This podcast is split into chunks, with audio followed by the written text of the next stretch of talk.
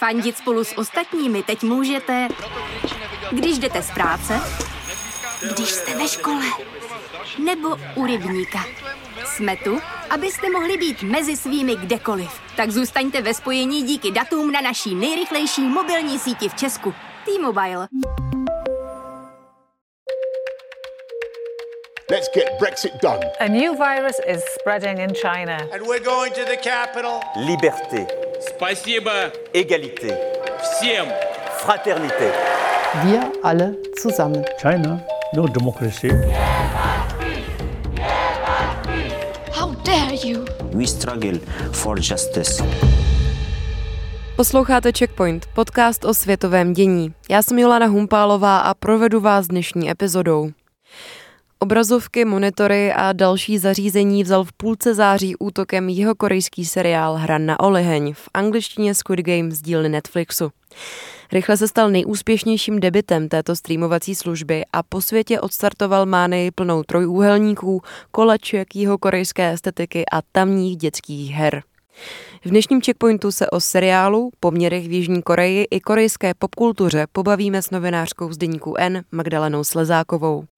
Dozvíte se, čím si fanoušky po celém světě hra na oliheň získala a taky jaké, nejen ekonomické problémy reálného života v Jižní Koreji seriál reflektuje a kdo je hlasnou troubou mladé generace.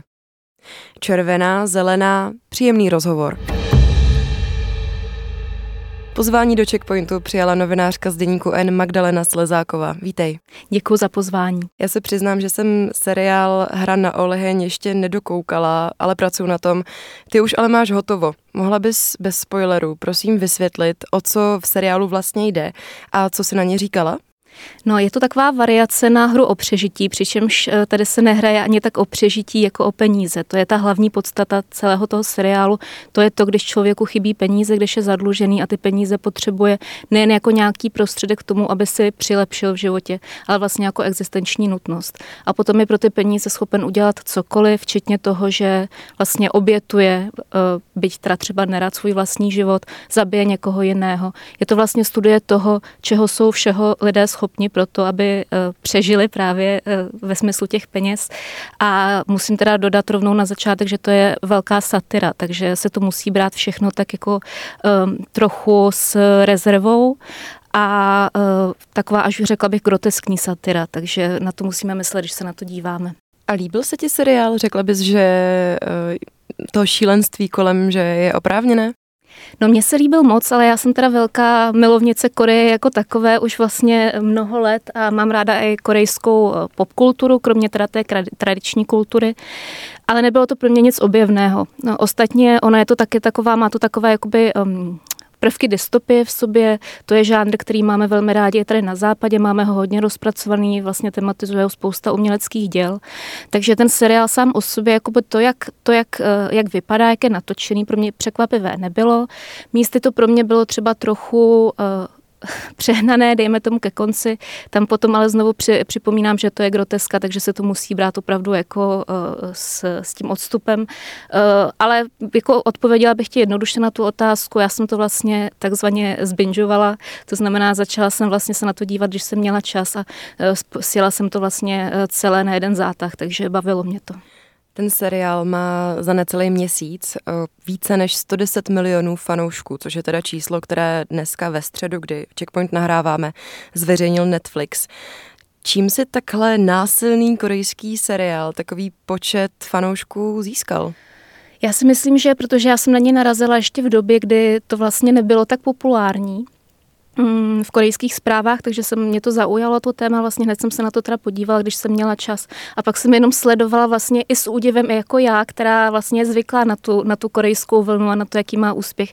Tak jsem sledovala, že den co den prostě přibývají lidi, začali se o tom psát v zahraničních médiích, to, ta, je to taková až jako mány, bych řekla. Myslím si, že to je taky svým způsobem jde trochu samospádem, jo? že vlastně čím více o tom píše, tím víc lidí se na to nabaluje, tím víc lidí se o to zajímá, protože znovu připomínám, podle mě to není jako nic zas až tak jako unikátního ten seriál. Ale myslím si, že taky jeho velké kouzlo je nejen teda v té myšlence jako samo o sobě, že vlastně co člověk dokáže, dokáže udělat uh, pro ty peníze a v nějakých společenských problémech, co to tematizuje, v hospodářských problémech, v chudobě, ale taky v tom, jak je to vizuálně udělané. Ono je to velice působivé, kulisy jsou vynikající, je tam hra s barvami, je tam hra s nějakou tou, um, dejme tomu i tradicí, co se týče těch dětských her, protože vlastně ty, to ještě tady asi můžu prozradit, myslím si, že to nebude žádný velký spoiler, že vlastně ti lidi soutěží v takových jako tradičních uh, korejských dětských hrách. Byť teda, co jsem koukala, tak uh, někteří Korejci uh, tvrdí, jak je to hrozně unikátní, ale hnedka ta první hra je něco, co my tady známe také z dětství, cukrka, limonáda, čajrum, boom v podstatě.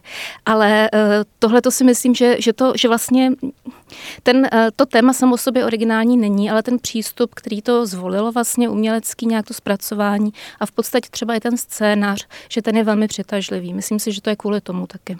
Já teď vlastně navážu na to, co eh, říkáš sama i, i na to, jak ti to celé připadá, že ten seriál nepřišel s něčím objevným, s něčím moc novým. V Economistu, v The Economist jsem četla, že v Jižní Koreji z toho seriálu vlastně za stolik nadšení nejsou, že právě není objevný, prohlubuje kliše spojená se eh, s filmy o přežití a příliš se podobá jiným snímkům stejného žánru, třeba japonskému Battle Royale. Jak se na něj vlastně jako západní společnost díváme? Jakým způsobem? No, já si myslím, že v prvé řadě asi jako na zábavu, že to je vlastně seriál na Netflixu, takže člověka chytne ten příběh a pak jenom zírá vlastně i na to, jak, uh, protože ten seriál je taky velmi násilný, on je, ono je i označení, uh, to R takové uh, to má, takže vlastně potom jenom koukáte, co vlastně všechno se tam ještě může stát a jestli ti tvůrci se ještě nějakým způsobem nepřekonají, ale myslím si, já si myslím opravdu, že ten úspěch a to teď jako se s veškerou svojí láskou k té, k té korejské kultuře řeknu to otevřeně, že je opravdu jako hlavně móda. Eh, a potom samozřejmě taky to, a to souvisí s tou korejskou vlnou, že ta eh, korejská popkultura je populární po celém světě už někde od přelomu tisíciletí a vlastně na té popularitě neustále nabývá. Takže vlastně všechno, co přijde z Koreje, ano, to by ještě něco, co je takhle vlastně uh, propagované a módní, až kultovní bych řekla za těch pár, pár týdnů, tak potom ty lidi zaujme a pouští si to.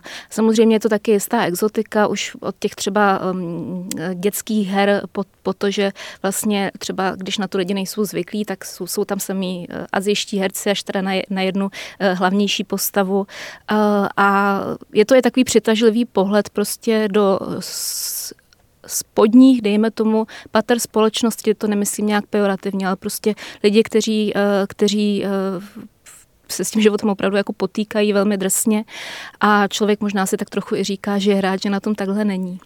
Myslím si, že, myslím si, že to je to, že to je vlastně ten, ten, uh, ten, to téma, které se nás dotýká všech a ještě vlastně trochu jako exotizované, jestli to můžu eh, tak říct, s tou Koreou. Dystopický seriál Hra na oliheň, ale i třeba loňský Oscarový snímek Parazit režiséra Pong Chun-hoa upozorňují ve zkratce na doširoka rozevřené sociální nůžky v Jižní Koreji. Na papíře tedy bohaté zemi. Mohla bys přiblížit, z jakých reálí tvůrci vycházejí, jak se, jak se ty ekonomické problémy projevují v každodenním životě jeho Korejců? Hmm. No, Jižní Korea je jedna nejbo, z nejbohatších zemí na světě, to tady musí zaznít. Eh, zároveň je to země, která po korejské válce byla neskutečně chudá, zdevastovaná, takže to, co se jim vlastně podařilo dokázat za těch několik desítek let po, eh, po válce, je neuv, nebo neuvěřitelné. Stalo se to tak, že je to jako uvěřitelné, ale je to, je to extrémně mimořádný jako úspěch eh, v porovnání třeba s, s, s celosvětovým eh, měřítkem.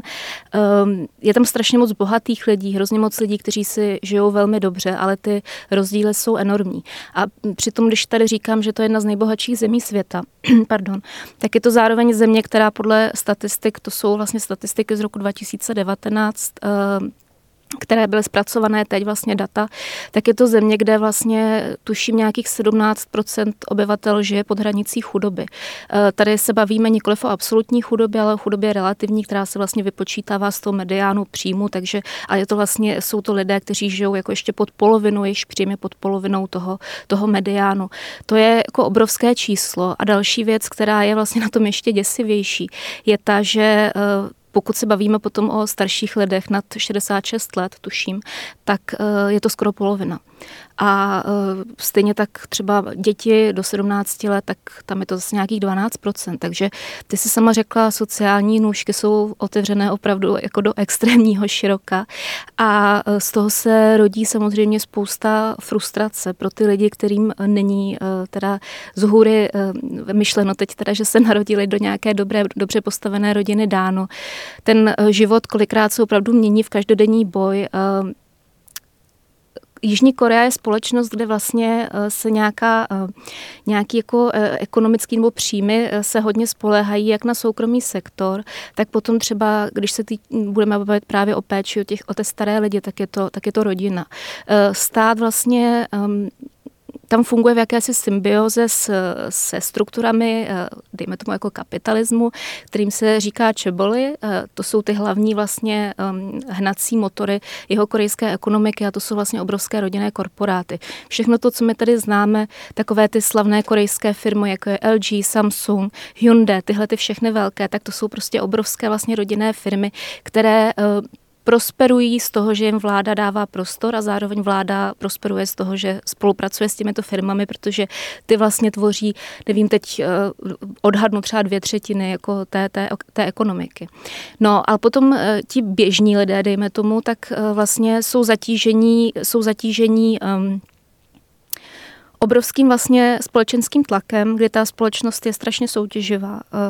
Eh, nátlak vlastně na to, aby člověk uspěl a potřebujete uspět, abyste mohli fungovat nějak jako spokojeně, abyste měli, eh, abyste měli eh, nejen obživu, ale i nějaký pohodlný život, tak je extrémní, potřebujete se dostat na dobrou školu, potřebujete uspět v práci, v práci to taky není jednoduché, protože ta, je tam taky velká soutěživost a tomu, kdo se, komu se to nepodaří, a těch takových lidí je hodně, tak potom se vlastně ehm, v těch lidech rodí eh, velká jako nespokojenost a taková ehm, někdy až jako nesnášenlivost tomu, k tomu osudu což jsme viděli právě i na Parazitovi. Takže tohle je ve zkratce vlastně to, jak vypadá uh, ekonomické prostředí v Jižní Koreji a proč je tam tolik lidí uh, chudých a co to s nimi dělá. Posloucháte podcast Checkpoint o seriálu Hra na oleheň a Jižní Koreji. Než se pustíme do druhé části rozhovoru s Magdalenou Slezákovou, chtěla bych vám doporučit pár textů z rubriky Svět na webu Seznam zpráv. Třeba má kolegyně Daniela Kučerová popsala způsob, jakým čínská média referují o hospitalizaci prezidenta Miloše Zemana v ústřední vojenské nemocnici a o výsledku voleb. Čína by kvůli tomu měla být podle tamního serveru Silu ostražitá. Filip Harzer se zase věnoval bouři v rakouské vládě. Nyní už bývalý kancléř Sebastian Kurz, o kterém jsme mimochodem před časem natočili celý díl, rezignoval mimo jiné kvůli podezření z korupce. Situaci Filip blíže vysvětlil rozhovorem s politoložkou Kateřinou Vnoučkovou. No a třeba já jsem dělala rozhovor s exporadcem amerického prezidenta Baracka Obamy, odborníkem na mezinárodní vztahy Charlesem Kapčenem. Mluvili jsme spolu o současném šéfovi Bílého domu Joe Bidenovi, o americké zahraniční politice a o tom, zda se dá Spojeným státům vlastně vůbec věřit. Tyto i další texty z dílny zahraniční redakce najdete jako vždycky na webu Seznam zpráv. A mimochodem, budeme rádi, pokud Seznam zprávy a naše projekty, jako třeba Šťastné pondělí nebo podcast Vlevo dole, podpoříte svým hlasem v anketě Křišťálová lupa. Děkujeme. No a teď už zpátky do Jižní Koreje k rozhovoru s Magdalenou Slezákovou.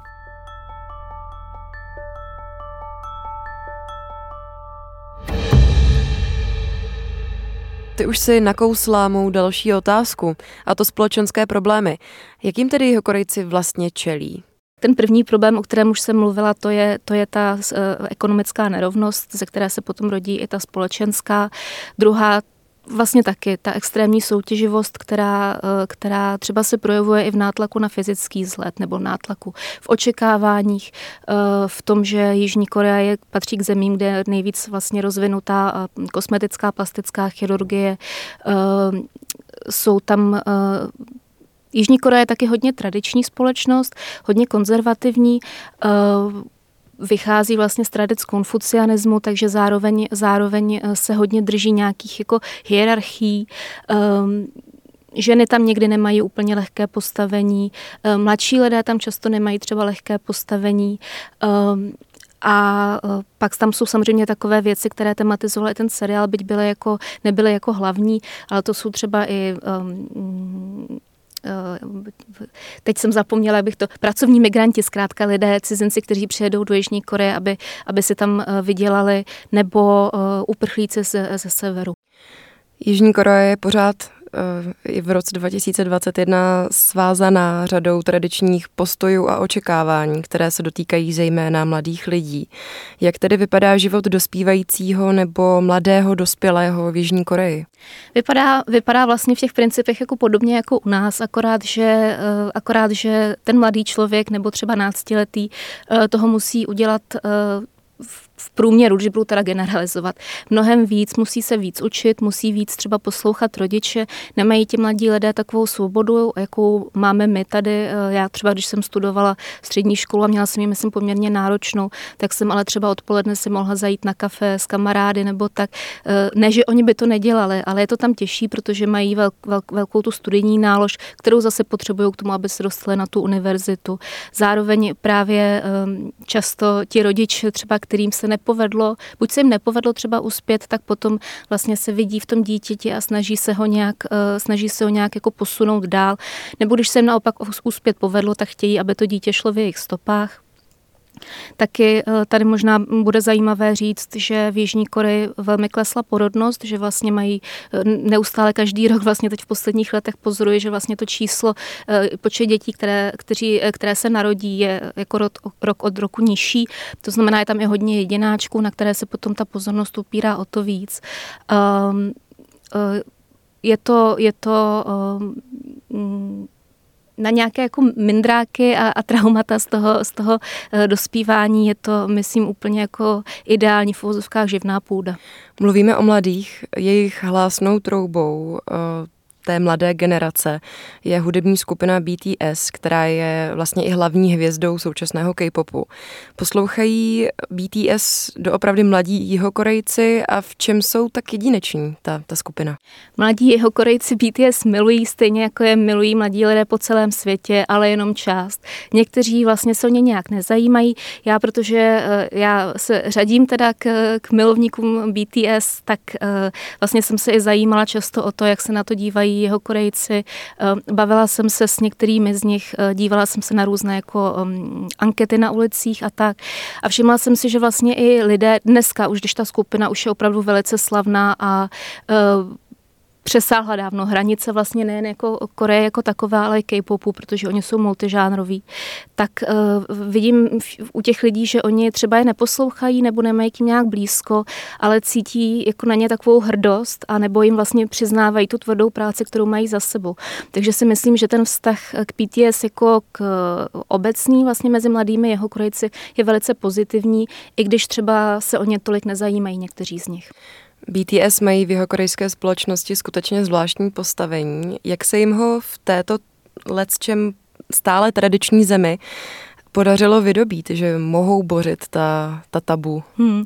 No, uh jednak tím, že už vlastně před, před, ním tu, před nimi tu cestičku jako prošlapali ostatní k-popové um, idoly a umělci, kteří um, nebyly na druhou stranu třeba tak, eh, nebo v tom, v tom, v tom uh, obecném pohledu tak, tak přirození jako BTS.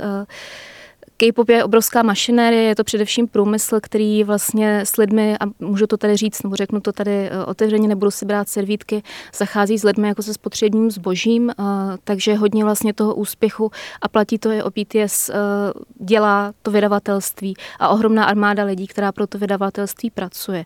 Ale vlastně BTS vznikly trochu jako netradičně, jsou z malého vydavatelství, původně to měla být vlastně hiphopová skupina, vyrobili si takové postavení, kdy jste jim zpočátku jako lidi trošku smáli, nebrali je tolik, protože lidi jako z repové scény korejské se jim je nebrali, protože to byli, že jo, idolové a idolové je zase tak tolik nebrali, protože, protože nebyli tak vymydlení a, a, a skvostní prostě jako ti ostatní.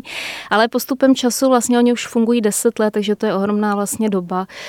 Se jim podařilo nějak ukázat, že to nejsou jenom nějaké líbivé tváře, ale že opravdu jako mají za sebou nějaký příběh a hlavně, že jsou schopni jako být přirození a to jenom jako nejen v projevu, ale i v textech, který ty si myslím, že hrajou jako velkou roli v úspěchu jejich. Když pomeneme BTS, čím K-pop a korejská popkultura obecně, eh, čím oslovují lidi v zahraničí? No, eh, tady to bychom si mohli povídat, povídat hodiny o tom, ale myslím si, že uh, asi v prvé řadě je to, za prvé je to pop, takže, takže uh, tady jako um, už v samotném tom názvu jako je, je obsaženo to, že to je nějaká jako líbivá hudba, která má člověku udělat dobře, eh, u které může zapomenout na starosti, kterou si může pobrukovat. Zároveň je tam ta estetika, eh, která je vlastně velice jako eh, barevná, oni nosí ty barevné vlasy a, a je jich většinou hodně v té skupině, takže je na co se dívat a myslím si, že, mm, že vlastně v tomhle v tomhletom bylo to základní kouzlo, když, když to začínal, že to bylo něco vlastně tolik známého a zároveň exotického a nového, že se to chytlo i v tom zahraničí a samozřejmě vlastně je to i spojené s celou takovou jako plošnější východoazijskou kulturou. Víme, že je obrovské po světě populární třeba japonská Hello Kitty nebo, nebo japonské manga, všechny tady ty, ty věci, to jde vlastně ruku v ruce. Eh, takže když třeba budeme mluvit o K-popu nebo potom už i o BTS a dalších, a nebo i třeba o korejských seriálech, tak uh, vždycky ten, kdo přijde o trochu později, tak má o něco jako snazší tu, tu cestu, protože už předtím tam to semínko bylo zase to. Má tahle oblast nebo tenhle směr nějaký, nějakou politickou hloubku? Myslíš eh, K-pop nebo popkultura? Uh, myslím K-pop a vlastně se vrátím k BTS. Já nevím, jestli oni úplně uh, bych je nazvala politickou kapelou, to oni nejsou, byť teda se angažují, teď nedávno byli jmenovaní vlastně jako zvláštními velvyslanci eh, jeho korejského prezidenta pro mladé lidi, ale je to spíš to, že oni vlastně mluví otevřeně o věcech, o kterých se třeba tolik v Koreji eh, nemluví. Není snadné pro mladé Korejce, to ještě k tomu bych se taky vrátila, třeba mluvit o těch svých problémech, přiznat, že, že je člověku špatně, to uh, i podle nějakých vlastně statistik a průzkumů, tak je třeba mnohem jde hůř, než tady u nás to prostředí na to není tak nastavené, protože právě jak musí být člověk co nejlepší, jak je pracovitý a tak, tak uh, přiznat vlastně, že selháváte, že nedostáv, nedostojíte těm, těm uh, požadavkům, tak je těžší. Um, ale do té politiky to, to taky proniká eh, a tím vlastně právě, jak se formuje to společenské klima, tak potom se může formovat i to, i to politické. Hostem Checkpointu byla novinářka Magdalena Slezáková. Díky za rozhovor. Já moc krát děkuji za pozvání. Naschledanou. Z dnešního Checkpointu je to už všechno. Napište nám na e-mail audiozavináč.cz, co na hitový seriál Hra na oliheň říkáte a jestli třeba posloucháte BTS nebo jiné korejské interprety. V Apple Podcasts nám pak můžete přidat třeba recenzi nebo hvězdičky. Budeme rádi. Kromě obvyklých podcastových aplikací si taky Checkpoint a jiné podcasty Seznam zpráv můžete poslechnout na nové platformě podcasty.cz. A to už je opravdu všechno. Loučím se s vámi a těším se zase za týden. Naslyšenou.